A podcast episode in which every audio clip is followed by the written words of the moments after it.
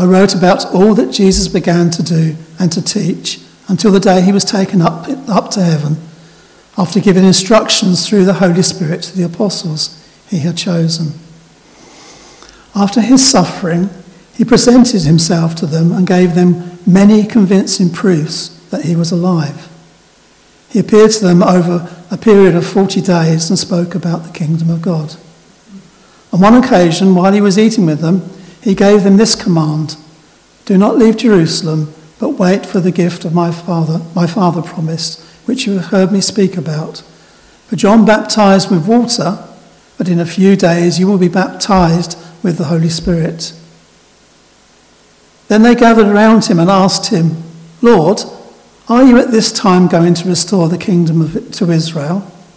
He said to them, It is not for you to know the times or the dates the Father has set by his own authority, but you will receive power when the Holy Spirit comes on you, and you will be my witness in Jerusalem and in all Judea and Samaria and to the ends of the earth.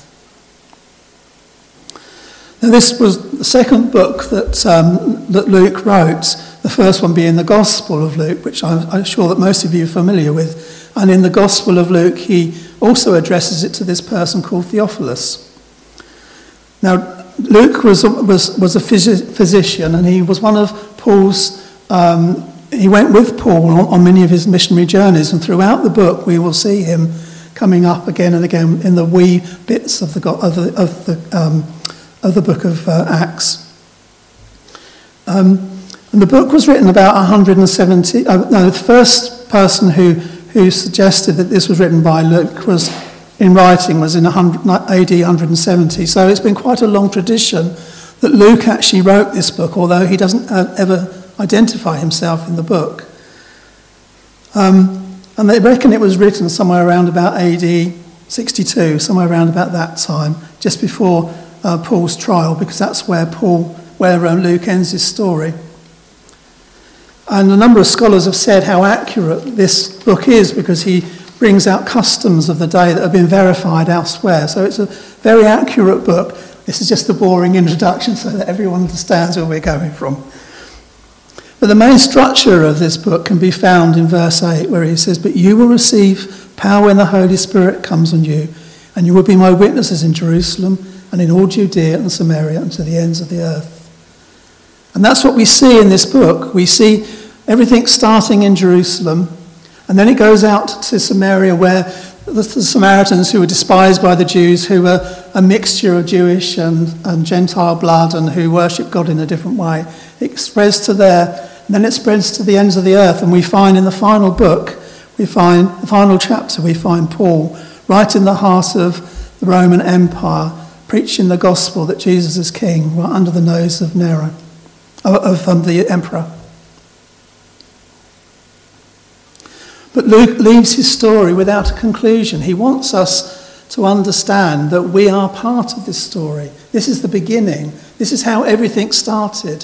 One of the amazing things about people say, How do we know Christ exists? But you can follow the church history right the way down through from the beginning, right the way till now of, of men who, who worshipped him and followed and taught about him. The church has a continual history, and we're now part of that. But notice in verse 1 that Luke tells us that his previous work, his gospel, was about what Jesus began to do and teach. And this implies that this book is about what Jesus continued to do after his resurrection and ascension. Jesus in his physical body only appears in the first nine chapters of Act, uh, nine verses of Acts, apart from his appearance to Paul on the, um, the road to Damascus. But the Spirit of Jesus permeates this book as he continues his work through his people who are now his body on, on earth. And if you think about it, for three years, his disciples had Jesus' physical presence there with them. They could ask him questions.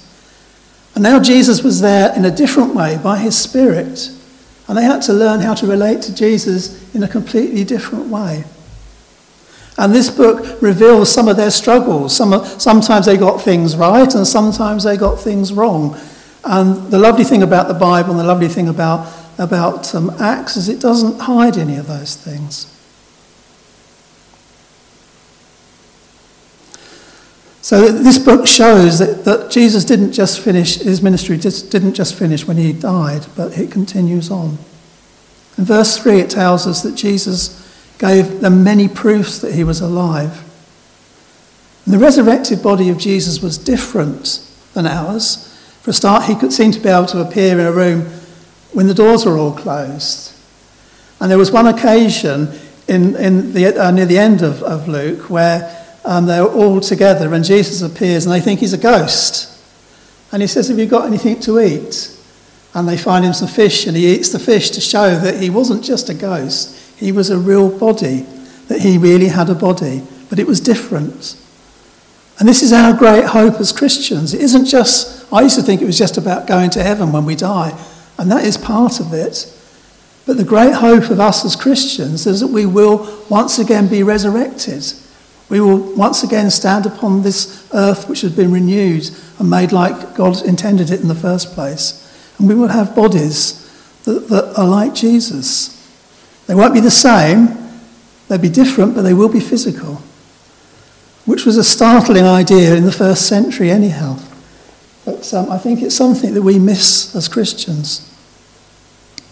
And notice in verse 3 that it tells us that he spoke to them about the kingdom of God. He presented himself alive to them after his suffering by many proofs, appearing to them over, during 40 days, speaking about the kingdom of God. Jesus had triumphed over the grave. On the cross, he defeated sin, Satan, and death. And in his, in his resurrection, he showed himself to be Lord and King. And the great theme throughout his ministry on earth, up until his death, had been the kingdom of God. And it was the great theme he returned to after his resurrection Jesus has been crowned King of all heaven and earth. The words, words Christ or Messiah actually mean King, and sometimes we use Christ as sort of a surname, but it actually means King. And any first century Jew who heard the word Messiah or Christ would know we were talking about King. So the kingdom of God is not just something that we will go to in heaven. It's not just something that we will enjoy when we die. The kingdom is here. The kingdom has already been inaugurated through Jesus conquering death and, and, uh, and, being, and being resurrected and now ruling and reigning. We're told in Scripture, Jesus tells us to pray, Your kingdom come, your will be done on earth. That's what we've been taught to pray, and that's how we've been taught that we should live. So at the moment, we don't see the fullness of the kingdom, but the kingdom is now. And this book is about how the apostles went around planting little communities of the kingdom here on earth, little places where um, the, the, love and the justice of God was shown. Um, people whose lives were completely changed. And that's what this book is about. Notice in verse 6 it says, So when they come together, they said, Lord, at this time will you restore the kingdom to Israel? And it's like the disciples still had the same common view that most of the Jews at that time had. They were looking for a Messiah who would come, destroy the Romans, throw them out, set up his king, kingship in, in Jerusalem and rule the world from it. And a great golden age would come to, to um, Israel. So they still had this, this idea very firmly in their mind. And in the previous verse, we're told that Jesus spoke to them about the, the coming of the Spirit. And there's a lot of uh, prophecies in, in Isaiah and other places where it talks about how the Spirit will flow from the Messiah out to the, to the ends of the earth. And so they still made this mistake um, that they thought that Jesus was the same sort of Messiah that, that their culture had told him that, they would, that he would be. They didn't realize that he was doing something different, even though the whole cross thing was not something that was on their radar. When he died, they didn't really understand that. And they still didn't understand this.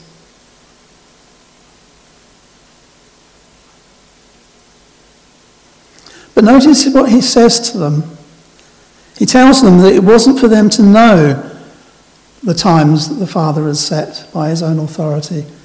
The fullness of the kingdom will come to earth, but it wasn't for them to know when this will take place. These things will happen by a time set by the Father's authority. Jesus will return to bring justice to the earth, but it wasn't for them to know the timing. What they needed to, to know was that they would receive power to be his witnesses. And I think we get caught on side issues like this. The time in the second coming of Christ is, is one of those things that just keeps coming up over the centuries.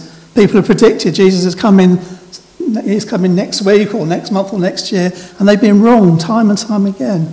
And Christians have fought, have fought over different interpretations of certain prophecies and about how this is all going to happen. As a new Christian, I was taught that the only valid point of view about these things was a pre tribulation rapture followed by Jesus reigning in Jerusalem for a thousand years. And I was told everyone else who held a different opinion was either in error or liberal or, or a heretic. And I completely brought into this, and I can remember, if any of you were about in the 70s, the late great planet Earth, and really got into all of that. And then as I grow, grew as a Christian and as I read more, because I've always read not just from Christians from my stream, but from other streams, I realise there are different views on these things. And I, over the years, I've come to the opinion that where there's a disagreement on things that aren't essential for our faith, that there's a good chance that God didn't want us to know all the details. And I've read most of the different views on these things, and they all have good points, they all have bad points. So my own, my own feeling is Jesus will return, and that's all we need to know. And it's a great tradition of all Orthodox Christianity that Jesus will return. But we need to hear what Jesus is saying. We need to hear that it's not for us to know the times and the dates, but the return of Him is to be a spur for, for, for doing the job that He's given us. And He has parables that we've read um, over the years where He tells us about Him coming suddenly.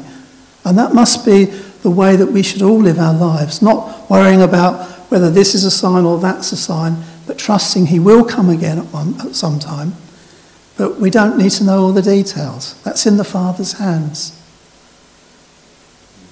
And the command here that He has do not leave Jerusalem, but wait for the gift of my Father, which my Father promised, which you have heard me to speak about. For John baptized with, or in, water but in a few days you will be baptized with or in the Holy Spirit. And then in verse 8, but you will receive power when the Holy Spirit comes on you, and you will be my witnesses in Jerusalem and in Judea and Samaria and to the ends of the earth.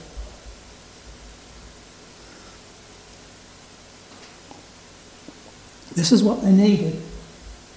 They could have gone out and they could have started spreading the word, but they needed power and they needed to wait. They needed to wait until the Spirit had come upon them to empower them.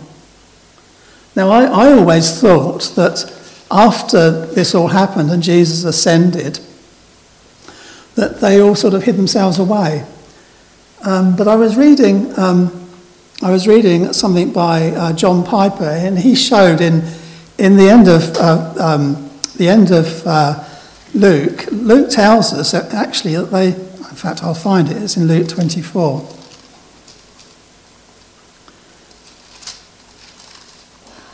He said, after the ascension, it says, and they were continually in the temple, blessing God. So it looks as if what had happened to them, they were, these were real Christians, there's no doubt about that.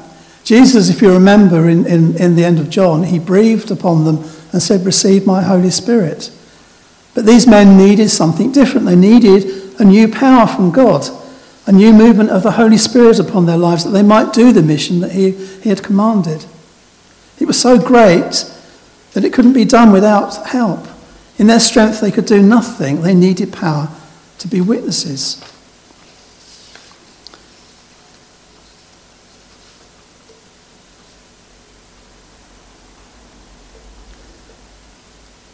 They needed power they needed his power, power to live lives that were worthy of the Lord, power to perform signs and wonders, and of great importance, power to be his witnesses.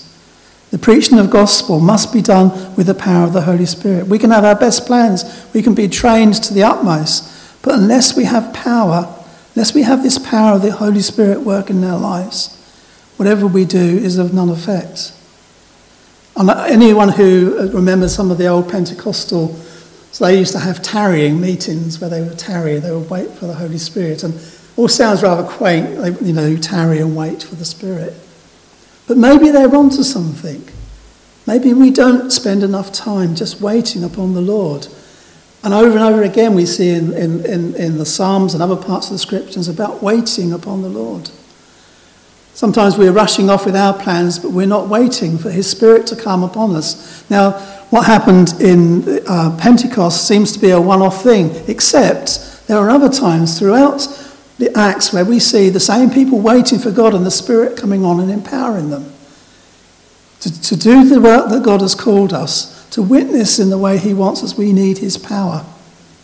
We need His power to, to, to make this real. A witness needs to be credible. If you have a witness that lies, you, you, you, know, you don't believe them. If their lives don't seem to show the right thing. So the Holy Spirit is partly to do that. But we need power and boldness to speak the words that God has given us. And I, for myself, I find that's something that I lack terribly. And I know I was baptized in the Spirit because I've spoken in tongues and all that sort of thing. But this powerful witnessing that Jesus tells us they need, this power to stand boldly and to proclaim the word, is something that I think we just desperately need again in this country, in the church. We need God to come in power afresh on us. Not just so that we might have tingly feelings and all of that sort of stuff, but that it does the work that it's supposed to do in our lives. I've been reading a book by a man called Athanasius, who was um, who was uh, who wrote around about the time of the Nicene um, Creed, and he was a great defender of um, the divinity of Christ. And he wrote a book called On the Word of God. And he wasn't talking about the Bible. When the ancients talked about the Word of God, they were talking about Jesus.